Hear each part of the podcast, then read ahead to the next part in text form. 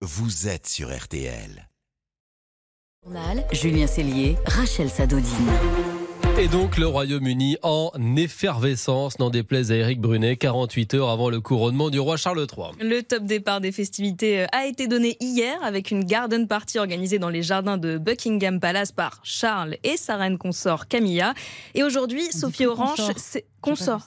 Ah, pardon, excusez-moi Sophie, vous réagissez déjà, Sophie Orange, euh, notre envoyée spéciale. Vous avez croisé le prince de Galles, Kate et William, Kate, sa femme. Ils étaient sortis devant un pub de Londres.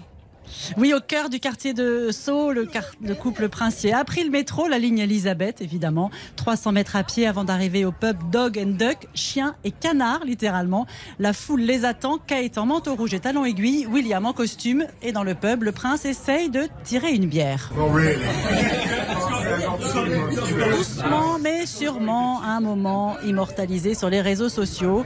Une petite demi-heure de discussion avant de ressortir pour des selfies et des poignées de main. Et même quelques mots de William à point de vue, le partenaire de RTL pour l'actualité royale.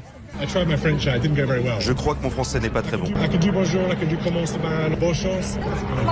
C'est pas mal quand même, c'est pas mal. Une action de communication bien huilée, leur dernière sortie avant leur couronnement, avant le couronnement du roi et de la reine samedi. William qui va jouer un rôle particulier au couronnement de son père. Donc ce samedi, vous le disiez Sophie,